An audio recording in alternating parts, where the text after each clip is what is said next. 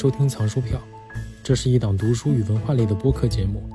本节目旨在分享自己的阅读感受，以及关于书籍内容的新想法和新见解。感谢您的收听。今天带来的作品是2010年诺贝尔文学奖获得者、秘鲁作家马里奥·巴尔加斯·略萨的成名作《诚实与狗》。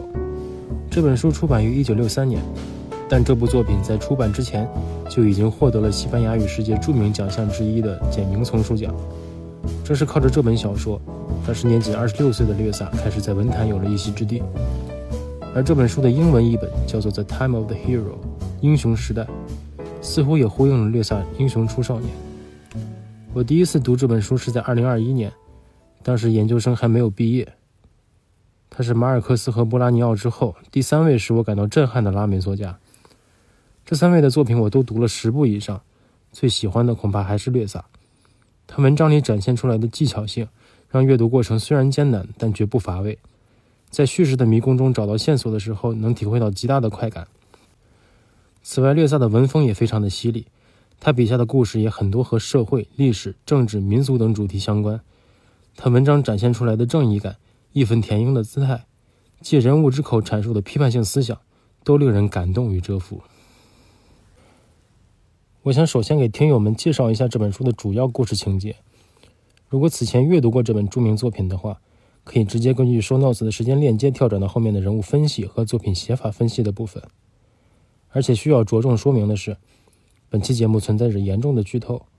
虽然在2024年讲一本1963年的书，很难再说是剧透了。不过，这本小说确实存在着一定的悬疑元素，影响着读者的首次阅读体验。我一直不认为经典作品会因为剧透而变得不值得读。角色塑造的细节、小说的技法，都是非自己去读而不能真正体会的。但客观上，提前知道结局确实会让书的意外性大打折扣。各位读者可以选择谨慎收听。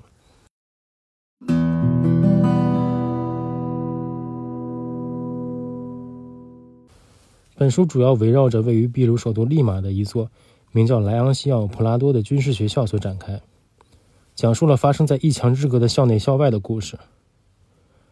这所学校是现实中真实存在的，位于秘鲁首都利马，也是略萨本人上过的学校。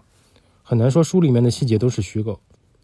在这本书面世之后，一度被禁，莱昂西奥·普拉多学校甚至当众焚烧过这部小说，斥责略萨抹黑母校。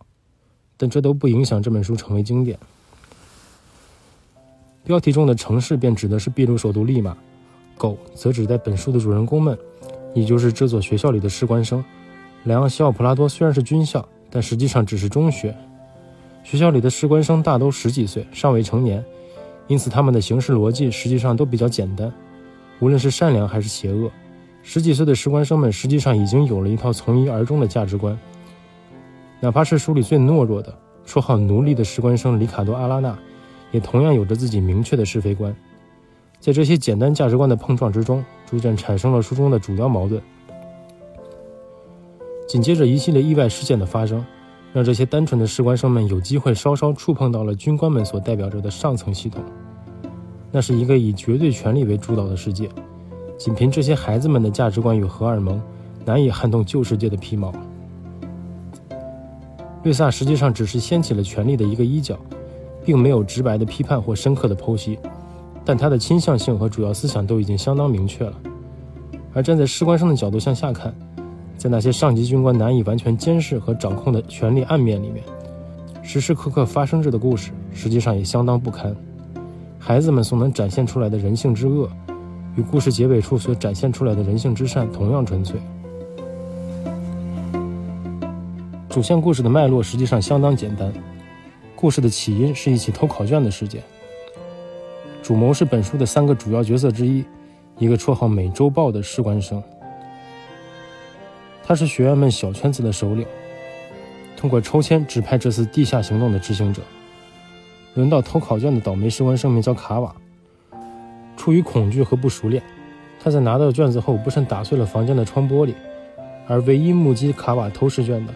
便是事件发生当晚代替美洲豹执勤的士官生，故事的第二个主人公，绰号“奴隶”的里卡多·阿拉纳。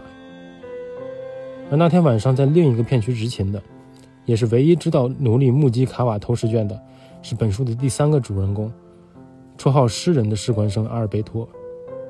他那晚本来想去找之前的《美洲豹》购买考题，以拿到好成绩应付严厉的父亲，但却发现那天是奴隶代替《美洲豹》执勤。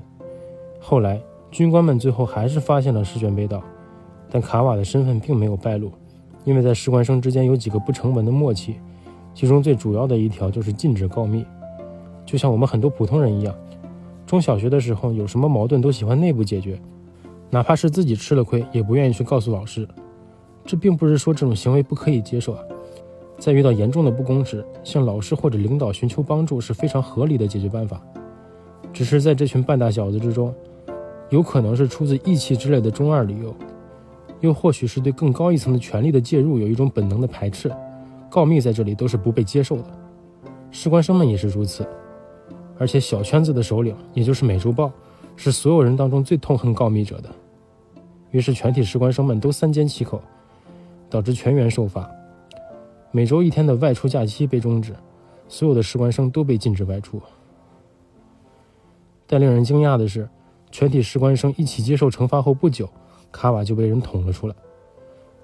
这让美洲豹十分的震怒，他并不是在可怜卡瓦。虽然卡瓦的确在临近毕业的关头被学校开除，从一个本可以荣归故里的初级军官，再度成为了一名只能回到安第斯山上种地的穷苦人。而告密者是谁呢？是奴隶。略萨在文中直接交代了他向上级举报的这个场景。站在上帝视角的读者是知道告密者的身份的，而在书中，除了阿尔贝托一下就猜到了，其他人并不知道是谁举报的卡瓦。至于奴隶为什么要这么做？是因为他近来爱上了一个名叫特莱莎的女孩，但这个女孩还没有答应奴隶的追求。如果上级军官抓不到偷考卷的人，外出禁令不知道要延续多久。奴隶无可忍受，他想去见特莱莎，不想让这段感情无疾而终。况且由于自己性格的内向怯懦，除了阿尔贝托以外，别的士官生几乎都欺负他，甚至对他施以严重的霸凌。虽然若非不能外出，奴隶也不会主动供出圈子。但对他来说，即使举报也没有什么可愧疚的。不久之后，学校里发生了一起重大意外，在一次荷枪实弹的军事演习中，奴隶的脑袋中了一枪。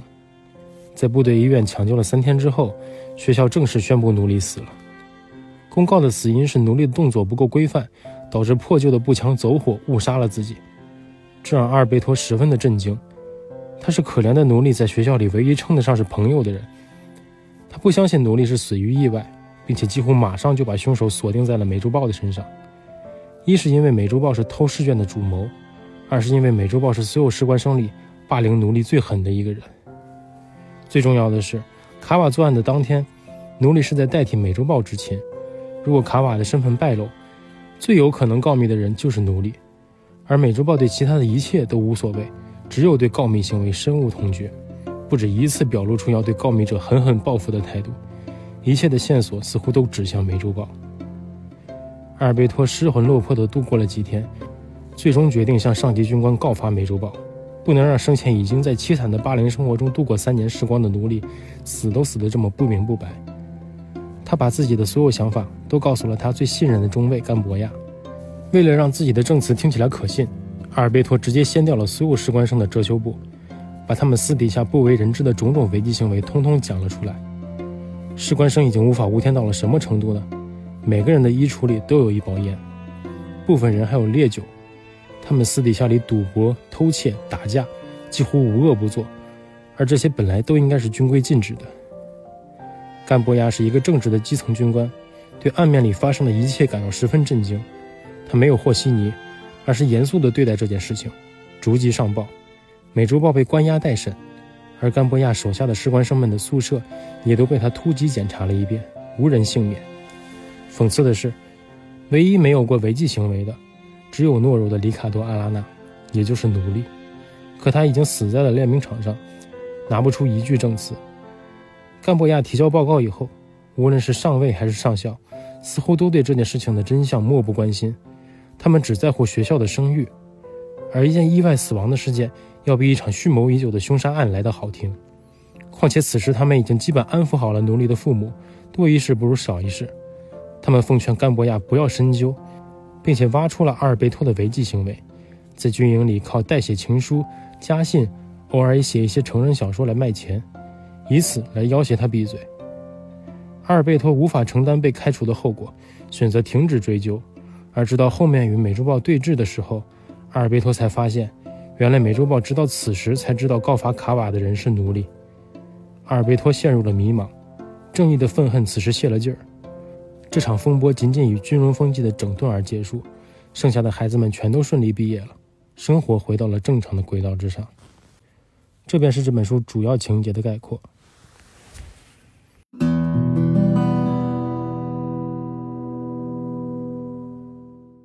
接下来，我们可以详细的介绍和分析一下书中出现的主要角色。集合上面的故事梗概，最值得拿出来讲的，自然是三名士官生：美洲豹、奴隶里卡多·阿拉纳以及诗人阿尔贝托·费尔南德斯。值得注意的是，只有美洲豹在文章中没有出现全名。除此以外，主要的人物还有对剧情起到推进作用的中尉军官甘博亚，以及对美洲豹性格有补全作用的士官生博阿。以及和三名士官生都有着暧昧的关系，悄悄在暗线上追连起三个人命运的一个少女，名叫特莱莎。我们可以先来分析一下奴隶，他是本书的矛盾中心，也是最为凄惨的一个角色。在进入莱昂西奥普拉多之前，奴隶生活在一个重组家庭，继父家暴成性，而母亲却为丈夫找理由，从来没有反抗的意识。生活在长期恐惧之中的奴隶变得敏感、内向和自卑。而继父却丝毫不觉得这是自己的过错，反而把他送进了莱昂西奥普拉多，以训练他的男子气概。他不知道他把他的继子送进了地狱，也不知道阿拉娜会就此丧命。他反而还对自己洗脑，向周围所有的人强调自己是在为孩子好。奴隶进入学校之后，遭受了惨无人道的霸凌，他只能在日复一日的机械服从中钝化自己对痛苦的感受。在同班里的情况还好些。只有美洲豹会对他拳打脚踢，但其他人也少不了对他的偶尔谩骂和随机取乐。可阿尔贝托是个异类，只有他偶尔会站出来帮奴隶说话。虽然阿尔贝托对他的态度也没有很温柔体贴，有时也会很粗暴，但奴隶知道阿尔贝托是真心对他好，至少和美洲豹不是一丘之貉。奴隶把阿尔贝托当成了唯一的朋友，与他形影不离，甚至在阿尔贝托作弊被发现时帮他顶罪。奴隶称得上是一个完美受害者，没有人会觉得一系列的厄运找上他是合理的。他唯一犯的错误，就是在一个看重武侠义气的团体里扮演了一个告密者的角色。但即使是美洲豹，也在故事的结尾理解了奴隶的动机。他把除阿尔贝托以外的所有士官生都看作敌人，也就没有必要遵守敌人的逻辑，选择守口如瓶。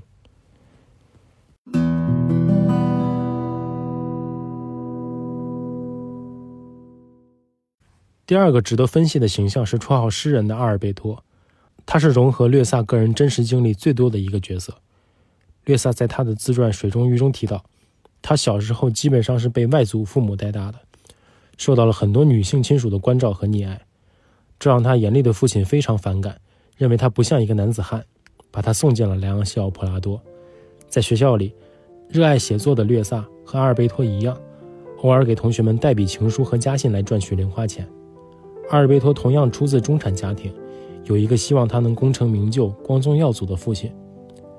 阿尔贝托的性格里自有一种家庭条件带给他的从容。他和美洲豹之间并无恩怨，也不曾受到美洲豹的欺凌，甚至他偶尔会看不惯美洲豹欺负奴隶，鼓动后者反抗。阿尔贝托实际上也并不怎么看得起奴隶，但无论是出自自发的正义感，或者是其他的原因，他让奴隶感受到了自己的善意。成为了唯一一个和奴隶称得上是朋友的人，其他士官生甚至会因为他们经常在一起而嘲笑和讥讽他们是同性恋，可见学校的风气是多么的差劲。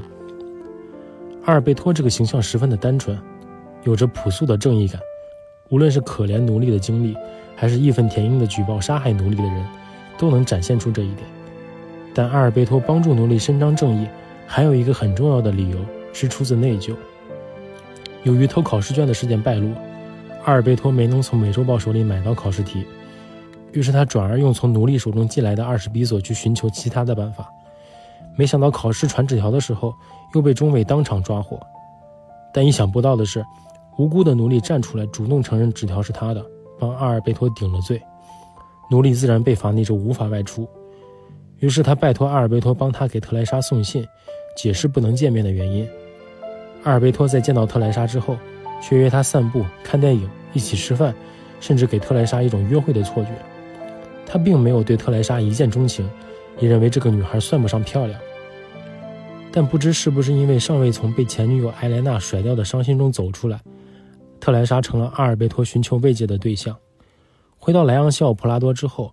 阿尔贝托不再答应帮奴隶写情书，或许他自己也不清楚，自己心中从此对奴隶多了一份淡淡的愧疚，以至于给了他为帮助奴隶伸张正义而不惜代价的勇气。阿尔贝托身上同样也有其他的弱点和局限，那就是父亲和家族的期待和压力。他并没有为一份孤勇而放弃一切。在接触到只手遮天的上校之后，阿尔贝托才第一次意识到，原来有些真相只能留在角落里慢慢腐烂。在所有的角色之中，只有阿尔贝托和甘博亚目睹了上层权力的部分真面目。莱昂西奥普拉多的丛林法则就是道高一尺，魔高一丈。正义在权力的面前往往直不起腰来，因为不存在无懈可击的正义。正如《美洲豹》所言，那些坏事每一个人都干，有人抽烟，有人酗酒，而诗人的罪过则是写小说，这也成了他的把柄。学校靠规则运转，也靠潜规则运转。阿尔贝托和甘博亚天真的以为没有人知道暗面里发生了什么。事实上，长官们什么都知道，即使不知道细节，也知道一定有违规的存在。平时这些无伤大雅的罪过都是可以被容忍的，但在事情偏离正轨，他们没有办法用强权来进行修正的时候，这些旧账就要被翻出来，以便抹黑他们的大义凛然。这是一个看似相互牵制，实则等级无比森严、难以僭越的系统。唯一一个没有被环境改变的人叫做奴隶，但此时他已经永远无法发出任何的声音了。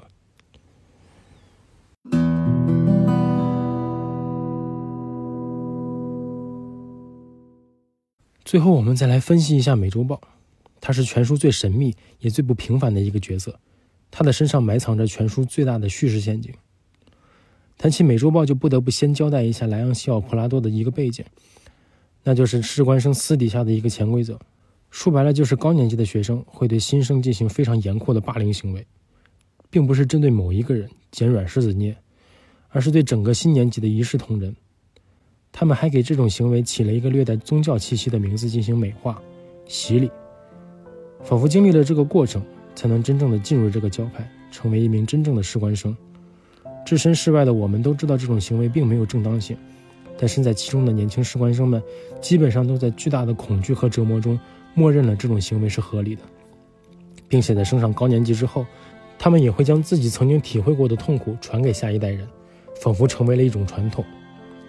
在这个背景下，美洲豹成了一个异类，他非常勇敢地反抗高年级学生对他的洗礼，但并不是出于什么正义感，只是因为他好勇斗狠的性格根深蒂固。而且在他们升上高年级之后，美洲豹对新生的洗礼行为丝毫不亚于前人。入学时的美洲豹面对高年级的围攻和殴打，能躲则躲，即使鼻青脸肿也会狠狠地还击，这让高年级的纸老虎们不敢再去招惹他。他的绰号正是源于他矫健的身手，像极了灵动的美洲豹。美洲豹也帮助他们的年级获得了一定程度的解放，大家拥他为首领，建立了名叫“圈子”的小团体。美洲豹在全书的第一幕中就有出场，当时圈子在午夜时分进行抽签，要选出一个去偷考卷的士官生。被选中的卡瓦稍微有些恐惧，而美洲豹就在这段对话中第一次暴露出了他那种略显凶狠和威严的气质。相对于军校内的其他士官生，美洲豹的性格更加的成熟和强势，也更加前后一致，似乎并没有其他同龄人那种瞻前顾后的剧烈的心理变化。这是因为美洲豹在进入学校之前便已经有了丰富的人生经历，把他变成了一个大人。美洲豹的经历在书中是以第一人称表述出来的，整个故事很像我们熟悉的青春爱情电影，只不过是 bad ending 的那种。美洲豹出身于一个单亲家庭，亲人只有母亲和一个从未露面的哥哥。他认识了哥哥的一个朋友，名叫伊盖拉斯，他教美洲豹喝酒，偶尔借他几个索尔的零花钱，实际上也是为了诱导他上钩，当自己违法犯罪的背锅侠。但当时单纯的美洲豹并不知道这一切。他暗恋一个名叫特莱莎的女同学，或许你已经发现了，前面提到过，奴隶急切地想要外出见面的女孩正是特莱莎，而美洲豹和她的关系要比奴隶更早。只是两名士官生互相并不知道这层关系。美洲豹心中的这份孩童般的感情非常的纯粹，仅仅是远远地望着心爱的女孩就能感受到幸福。但特莱莎和美洲豹都没有正面点破过这种感情。他们偶尔一起放学回家，一起写作业。美洲豹精心准备过一些小礼物，但都出于害羞，只好装作漫不经心地送给特莱莎。略萨描述了很多青涩恋爱里的微小细节，把那种无比珍惜却又瞻前顾后，既热烈又克制的懵懂情感展现得淋漓尽致。直到有一天，瘦子伊盖拉斯图穷匕现，用表面上邀请，实则是威胁的语气，让美洲豹参加他们的盗窃活动。美洲豹知道自己欠伊盖拉斯的钱，不敢违逆他的意思，便战战兢兢地第一次犯了案，没想到却一帆风顺。他用第一次偷来的钱给特莱莎买了三本书，简直就像是老电影里既纯情又文艺的爱情故事。此后，美洲豹们越来越大胆，也逐渐富裕了起来。他把大部分的钱交给了母亲以补贴家用。母亲察觉到了美洲豹暗地里做着什么样的勾当，却自欺欺人的装作不知道，也不去过问。直到有一次，美洲豹碰巧看见了特莱莎跟其他的小伙子一起在海滩上玩耍，动作亲昵，谈笑风生。美洲豹妒火中烧啊！可他和特莱莎并非表面上的男女朋友，只能把怒火全部发泄在那个小伙子的身上，对他是一阵拳打脚踢。特莱莎被吓坏了。怒斥美洲豹野蛮无理。事后，美洲豹把憋了一肚子的闷气都讲给了伊盖拉斯听，后者哈哈大笑，带着美洲豹去红灯区出尝禁果，希望用肉体上的快感帮助他洗刷掉心灵上的痛苦。此后，美洲豹逐渐沉沦，不再去找特莱莎，连家也不回，跟伊盖拉斯一起生活，偷窃、吸烟、喝酒，样样精通，打架也越发凶狠。就这样过了好久，直到有一天。他和伊盖拉斯中了其他混混的圈套，偷窃未遂，东窗事发。为了躲避警察的追捕，美洲豹隐姓埋名，几乎是在野外流浪。一文不名之时，他寻寻觅觅回到利马城，才发现母亲已经去世，特莱莎也已经搬走，他成了孤家寡人。后来，美洲豹辗转找到了自己的教父，后者将他送进了莱昂西奥普拉多。此后便是我们已经回顾过的当前时间线上的故事。在故事的结尾，由于甘博亚牵头的宿舍搜查和整顿，美洲豹成了所有士官生的众矢之的，因为他们觉得是之前被抓走审问的美洲豹把所有的问题都供了出来，以换取自己的平安无事。但美洲豹并没有告诉他们真相，他依然贯彻自己痛恨告密者的信条，但他同时也对这些墙头草无比的失望。美洲豹曾经找到甘博亚，主动承认是自己杀了奴隶。宁可去牢房里住，也不愿意和这些愚蠢的士官生们继续为伍。但甘博亚拒绝了他的请求。此时的他也因为曾与阿尔贝托一起逐级上报、深究结果，而被上级军官降职处罚。他也不再对追求真相抱有希望，至少在这样的环境中是天方夜谭。这段剧情又丰富了美洲豹的形象。他是道德水准低，但并非欺软怕硬。他内心的行事规则远比士官生里的潜规则更加重要。甚至与军规之类的条文发生冲突之时，他也不会把后者放在眼里。有原则的恶人形象，只要塑造得好，一定也是很有魅力的角色。美洲豹就是这样的典型。此外，美洲豹的视角也是全书最能给人震惊以及反转之感的一条故事线。由于全书的前半段已经塑造出了性格懦弱、心思细腻的奴隶的形象，读者很容易被误导，觉得那段讲述自己对特莱莎懵懂爱情的第一人称叙述是出自奴隶之口。直到全书的后三分之一，读者才会发觉到事情不对。这时再翻到前面去核对，才会发现一整个故事线都是在讲美洲豹。年轻的绿萨相当的狡猾和恶趣味，不知道他在想象读者被戏耍的场面时会不会笑出声来。美洲豹在书中最显著的标签就是痛恨告密者，这是他在剧情里行事的基本逻辑。卡瓦被举报之后，他扬言要杀掉告密者。阿尔贝托把他供出来之后。他也并不为自己的处境担忧，只是单纯的愤怒。在事件平息之后，他宁可背负整个年级对他的唾骂，也不肯主动当一个告密者，不肯落井下石的供出阿尔贝托。这与他进入军校之前的复杂经历有关。而正是因为黑道上的死对头向警察通风报信，才导致了那次行动败露。伊盖拉斯被抓，他自己被迫流亡。在这个标签之外，美洲豹既可怜又可恨，可恨是因为他自甘堕落，无恶不作，在学校里对后辈士官生和对奴隶的欺凌，称得上是心狠手辣，毫无怜悯之心。即使只是看文字描述，都令读者触目惊心，甚至可以说《美洲豹》就是整个悲剧发生的始作俑者。但他又是可怜的，因为读者站在他的第一视角，亲眼目睹了一张白纸是如何被利马城这座巨大的染缸一步一步毁掉的，令人心痛又唏嘘。故事的最后，阿尔贝托和美洲豹成功的从莱昂西奥普拉多毕业，前者回到了他的中产阶级年轻人的圈子，有了家庭条件优渥且美丽动人的新女友，开始渐渐忘记有关奴隶的痛苦回忆，而自己曾经的士官生身份，甚至是一种骄傲的勋章。美洲豹则又找到了特莱莎，最终与她成婚，有了自己的家庭，也和瘦子伊盖拉斯谈笑风生。只有奴隶的生命永远终结在了莱昂西奥普拉多的练兵场。除了在士官生们之间引起的一场小风波之外，似乎没有其他任何东西能证明它的存在。死亡背后积累了厚厚的冤屈，此时又变得那样轻描淡写，让读者的心中似乎堵着一些东西。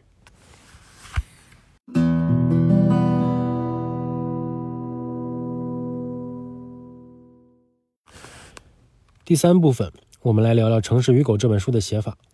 略萨毫无疑问是写作大师，但它最大的特点并不是语言的华美，甚至也不是故事情节有多巧妙。当然，略萨的这两点素质也十分优秀，但他最能被人记住的，无疑还是文章的结构布置。这可能也是他被称为结构现实主义大师的原因之一。《城市与狗》的全书分为上下两个部分，各为八个章节，一共有四条叙事线相互交叉。讲述诗人阿尔贝托和奴隶里卡多·阿拉纳的故事线用的是全知全能的第三人称，而博阿和美洲豹用的则是带有局限性的第一人称。开篇就从偷考卷之前的抽签开始讲起，以美洲豹为首的小圈子围坐在一起，倒霉的卡瓦就在这时被命运选中。这段叙述引出了故事当前的时间线，也就是刚才概括的本书主线剧情的那条线。第一次读这本书时，直到卡瓦翻进印刷间拿到考卷之后。我才明白他们是在做什么，从而对事情的后续发展更有了好奇。这本书表面上采用的最明显的手法就是故事线的交叠和拼接。书中的每一章都被分成了好几个相对独立的小部分，而不同章节里的对应部分有着明显的连续性。说的通俗一点，就是如果你只从每章中挑出场景和语境相对应的片段，便能组成一条完整连贯的叙事线。但这种打碎和重组的过程并非故弄玄虚。而是对交代故事背景、补完人物性格有着明显的帮助。每一个片段的结尾戛然而止，又会留给读者新的悬念，既能诱导读者主动思考，去脑补那些没有直接写出来的情节，又能有效地吸引人继续读下去。在这里面，有讲述莱昂西奥普拉多那主线故事的第一条线，是故事线当前正在发生的事情；也有第三人称站在上帝视角回顾诗人、奴隶考入军校之前生活的一条线。在当前的时间线之前，另外还有以美洲豹圈子里的朋友博阿的第一人称视角书写的一条线，也是发生在此刻的故事。博阿也是一名士官生，作为整个事件的亲历者，也作为不知内情的普通士官生的代表，独立于三个主人公之外，补充了主线故事，也以一个外部的视角，近距离补完了美洲豹的人物性格。最后，还有另外的一个神秘的第一人称叙事者。讲述自己在利马城的一段卑微苦涩的爱情回忆，这便是之前提到过的美洲豹的叙事陷阱。说是陷阱，因为这必然是略萨有意为之。在所有的美洲豹的第一视角中都没有出现他的外号和名字，读者只能耐心的一点一点积累对这个角色性格和对社会关系的了解，依据这些线索来判断他的身份。而且，虽然美洲豹是第一个与特莱莎恋爱的人，处于时间线的最前面。但略萨把奴隶对特莱莎的迷恋放在了整本书偏前的位置来讲述，读者会先入为主的认为和特莱莎亲昵暧昧的人就是奴隶，从而达到误导的目的。由于以上提到的文本片段都是穿插出现的，读者需要耐心主动地加入这场阅读的游戏，去拼接作家提供的素材。更要命的是，读者越是对书中的布置难以理解，就越是难以记住其中的细节，甚至需要经常翻看已经读过的段落。才有可能把作者在暗线里留下的线索拼接起来，从而慢慢的读懂这本书，并非只是简单的等待作者投喂所有的信息。这样的写法很像我去年在第四期播客里讲过的胡安·罗尔夫的佩德罗·巴拉莫，只是后者更加惜字如金，多个人物的叙事线被完全打乱，更难理解。如果足够仔细的话，第一遍读《城市与狗》，至少能把握好偷试卷的这条主线故事。那些深入描写人物经历的其他视角，会在后面的重读中逐渐明朗。略萨埋下的第二个谜是凶手的身份问题。故事直到最后，奴隶所承受的冤屈也没有得到伸张，甚至奇妙的是，读者一直读到故事的结尾，也并没有一种拨云见日的感觉。真相仍然悬在那里，依然没有人知道奴隶究竟是谁杀死的。略萨用了多个角色的视角来诱导读者顺着不同的逻辑去思考。读完全篇，最可信的一条线自然是美洲豹串起来的。正如阿尔贝托所想，美洲豹既有作案动机，又有作案条件。练兵日当天，美洲豹的位置就在奴隶的正后方。读者也可以站在上帝视角看到，被军方保密的尸检结果中，也声明射进奴隶脑袋的那颗子弹是从正后方飞过来的。让美洲豹免于被定罪的，仅仅是缺乏一个直接的证据而已。除此之外，支持这个说法最重要的依据是，在全书的最后一章中，美洲豹亲口向甘博亚承认了自己就是凶手。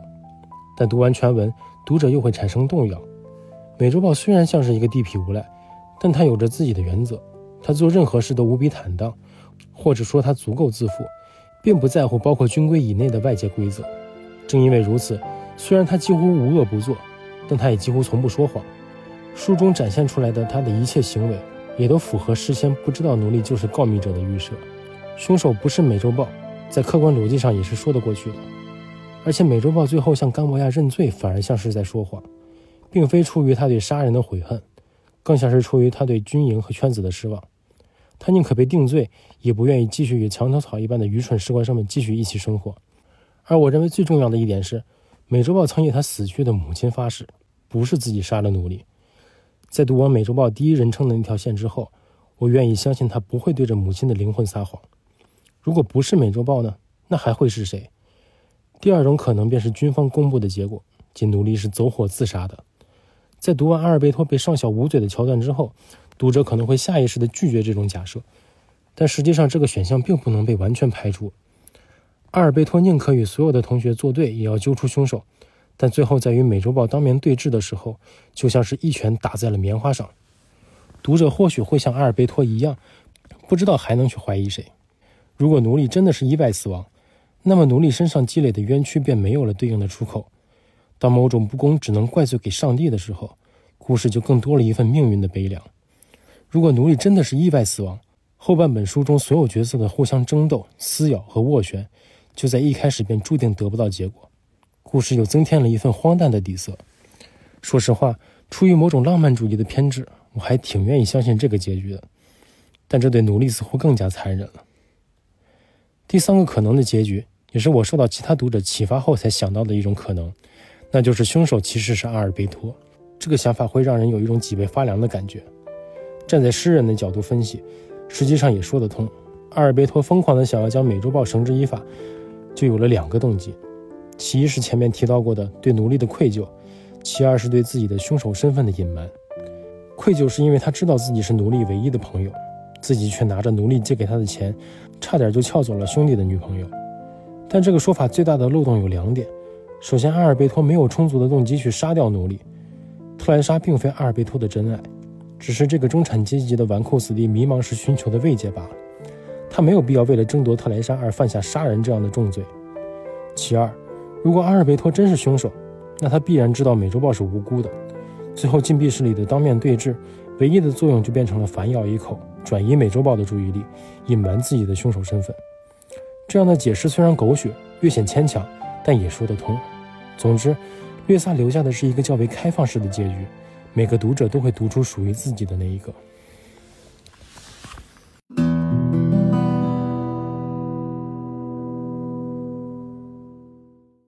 最后一部分，我们来站在更高一点的角度，来聊聊包括这本书以外的略萨的写作风格和其他技巧。正如加西亚·马尔克斯早已和魔幻现实主义这个名词绑定在一起一样，约萨身上简单粗暴的一个标签就是结构现实主义。这类作品最主要的特点就是立体感，因此结构现实主义的小说又被称为立体小说、全面体小说、完全小说。立体感是结构现实主义小说的灵魂，它根源于对现实生活很特别的观点——零件说。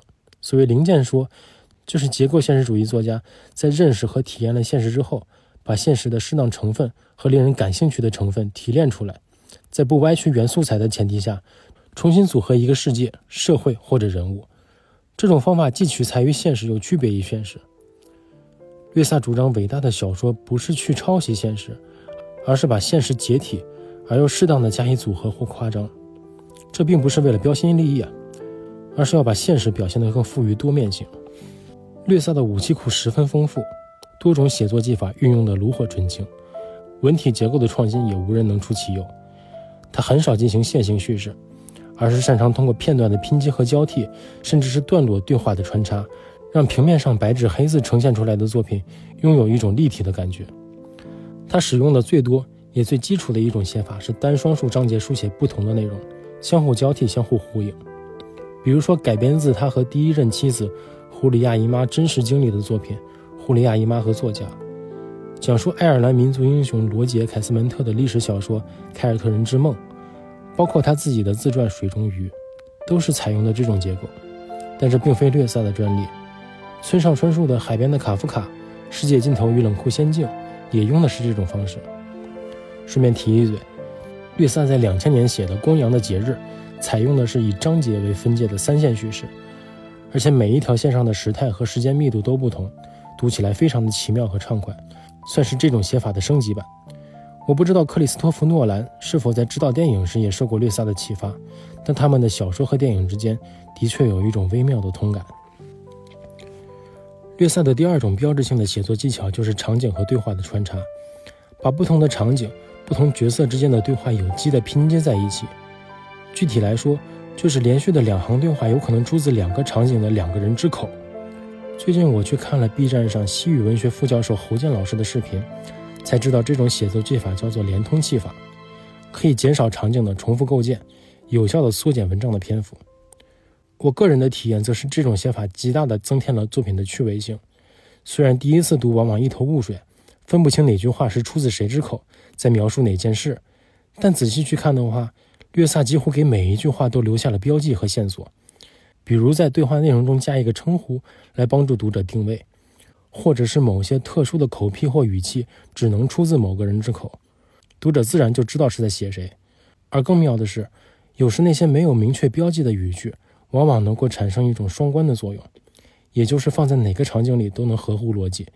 这样的语句就像连通器的枢纽一般，把不同的故事编织在一起。在《酒吧长谈》和《绿房子》中，略萨对连通器法的运用称得上是妙不可言。这两本书也是我认为略萨最巅峰的两部作品。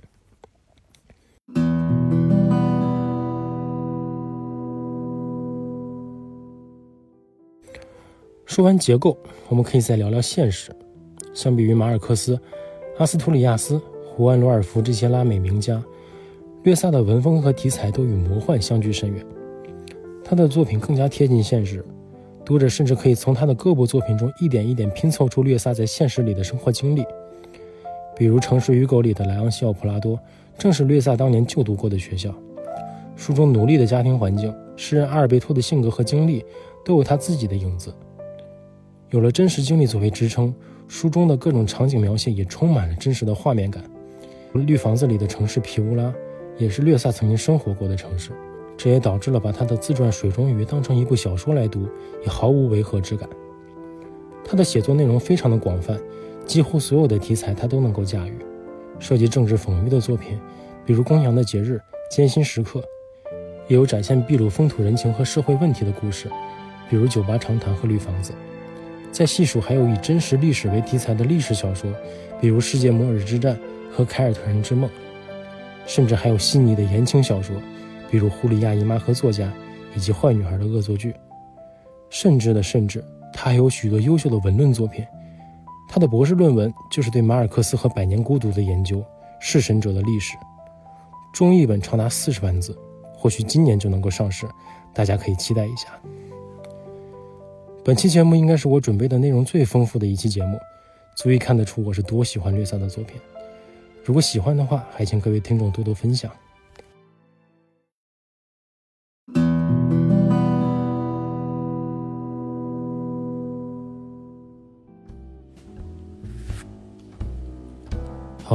这就是本期节目的全部内容。